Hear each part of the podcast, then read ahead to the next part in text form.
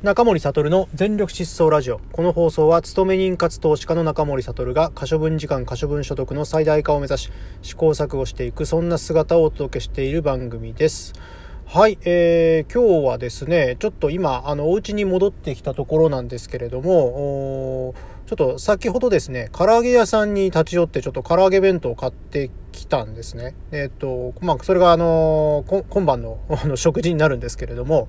えー、っとですね。で、まあちょっとそこのですね、唐揚げ屋さんというのが、まあオープン、したばっかりなの、ばっかりでですね、えー、そのお店の方とですね、ちょっとまあ雑談をしたので、その雑談の内容をちょっとまあ共有していこうかなというふうに思いました。まあ何の気ない共有では、あの、雑談ではあったんですけれども、個人的にはちょっといろいろと、まあなんか勉強になるなというか、非常に興味深く聞かせてもらいまして、で、それをまあ、あの、シェアしておこうかなというふうに思います。まああの、うん、何の気なしの、まあ会話ではあるので、えっと、役に立つかどうかわからないんですけれども、まあちょっと、えっと、お話していきたいと思います。えっとですね、そこの唐揚げ屋さんというのが、えっと、まだオープンしてから、まあ本当1ヶ月ぐらいなんですよね。で、最近あの、まあ私が住んでる北関東はですね、えー、空前の唐揚げ屋さんブームでして、えっと、もう本当にまさにウゴのタケノコのように唐揚げ屋さんがオープンしてるんですね。えー、その唐揚げ屋さんという業態が、あの、まあ、おそらく今、あの、受けているんだろうと思います。まあ、あの、誰でも簡単に作れて、えー、まあ、コストもかかって、まあ、で、まあ、家で、まあ、結構作るのめんどくさいとかっていう風なところが、まあ、多分唐揚げ屋さんが増えてる理由なんだと思うんですけれども、えっ、ー、と、まあ、そんな中ですね、えっ、ー、と、唐揚げ屋さんに、えっ、ー、と、行って、ちょっと、まあ、あの、お会計を済ませて、そしたらまだ唐揚げ屋さんも、あの、なんか、お店もう開いてないのかなって思って、やってますかって、あ、どうぞどうぞみたいな感じで。で、まあ、唐揚げ弁当中、えー、2つなんて言ってですね、まあ、あの、お支払いして、で、その後、まあ、揚げ始めたわけですよ。で、そうすると当然、あの、まあ、あげ、あげるまで待ってなきゃいけない形になるんですけれども、そしたらまあお店の方、お店の方というか、まあ、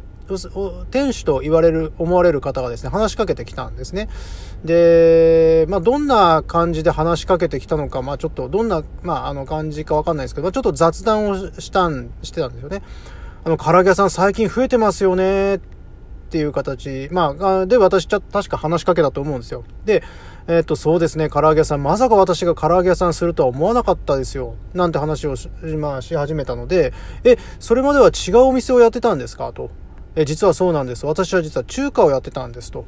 え中華ですか？えー、で、あ、そうなんです。え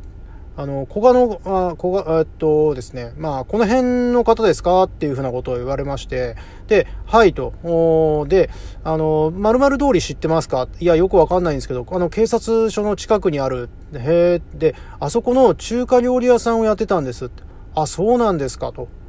で、えっ、ー、と、ただ、その中華料理屋さんが、その区画整理によって、えー、まあちょっと駐車場が、あの、取られちゃったんですよね。駐車場の土地が取られてしまうんですと。で、えっ、ー、と、駐車場ってすごく大事じゃないですかと。はい、そうですね、と。なので、えっ、と、ちょっとこれはもうずっとここで、もう私20年やってたんですけれども、これじゃあちょっと、まあ、あの、無理だわと、諦めて、えー、まあ、こちらの方にお店を出したんです、と。あ、そうだったんですか、と。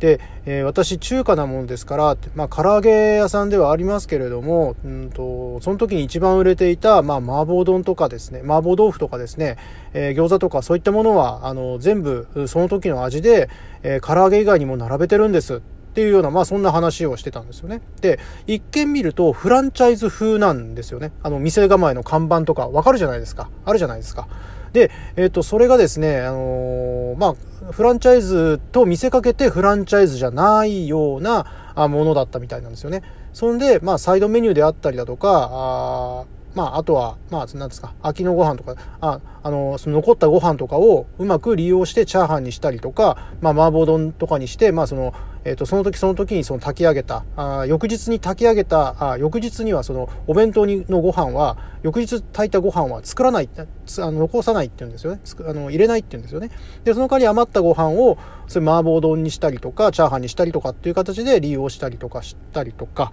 あとは、まあ、お惣菜関係もその中華の味っていうもの、中まあ、中華風味なものを並べたりとかしてるんですね。で、実際にそこはですね、あの、唐揚げ屋さん、あ弁当だけじゃなくって、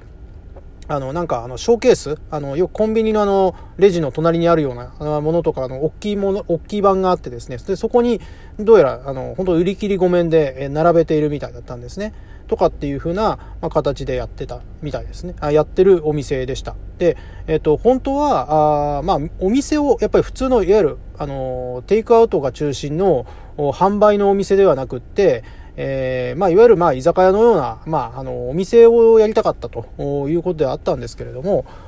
だみたいなことを言ってたんですが、実際にはですね、あの、まあ、その方の店主もですね、え、ー、と、まあ、50歳、えー、を、まあ、超えているようなぐらいの年齢ということで、で、これから例えばその、まあ、えっ、ー、と、店をやるとしたら、あの、若い人がいないと。あの、仕込みを、仕込みとかをやってくれるような、要はそういう下を育てる下がいないと。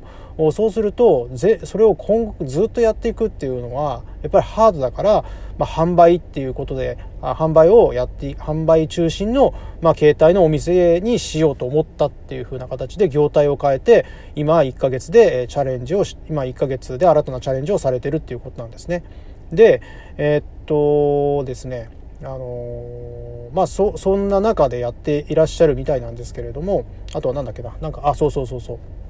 でオープンして1ヶ月なんですけれども、えー、と休み取ってないみたいなんですよね。で1ヶ月ぶっ続けで、え、やっていった中で、えー、売上とかのデータを取って、え、いるみたいです。で、え、最初は9時まで営業してたみたいなんですけれども8時半から9時までの間っていうのはお客さんがほとんど来なかったということで、え、今夜の8時半までの営業にしているそうです。でさらに、えーとまあにえーと、定休日をまだ設けていないらしくてですね。でそれも月下水木金で、えー、定休日をおまあ、いつだったら、まあ、お客さんの入りが少ないかと、そこに合わせて定休日を当てていくっていうふうなことをやっていらっしゃるということで、まあ、非常にまあ努力、努力されているというか、試行錯誤されていらっしゃるなっていうふうなことをですね、えー、思いまして、えー、ちょっとまあ感動、まあ感動というかですね、非常に学びになったので、えー、ちょっとお話をさせていただきました。えっ、と、なんかの参考になれば幸いです。えそれではあ、今日もこういったところでお開きにしてまいりたいと思います。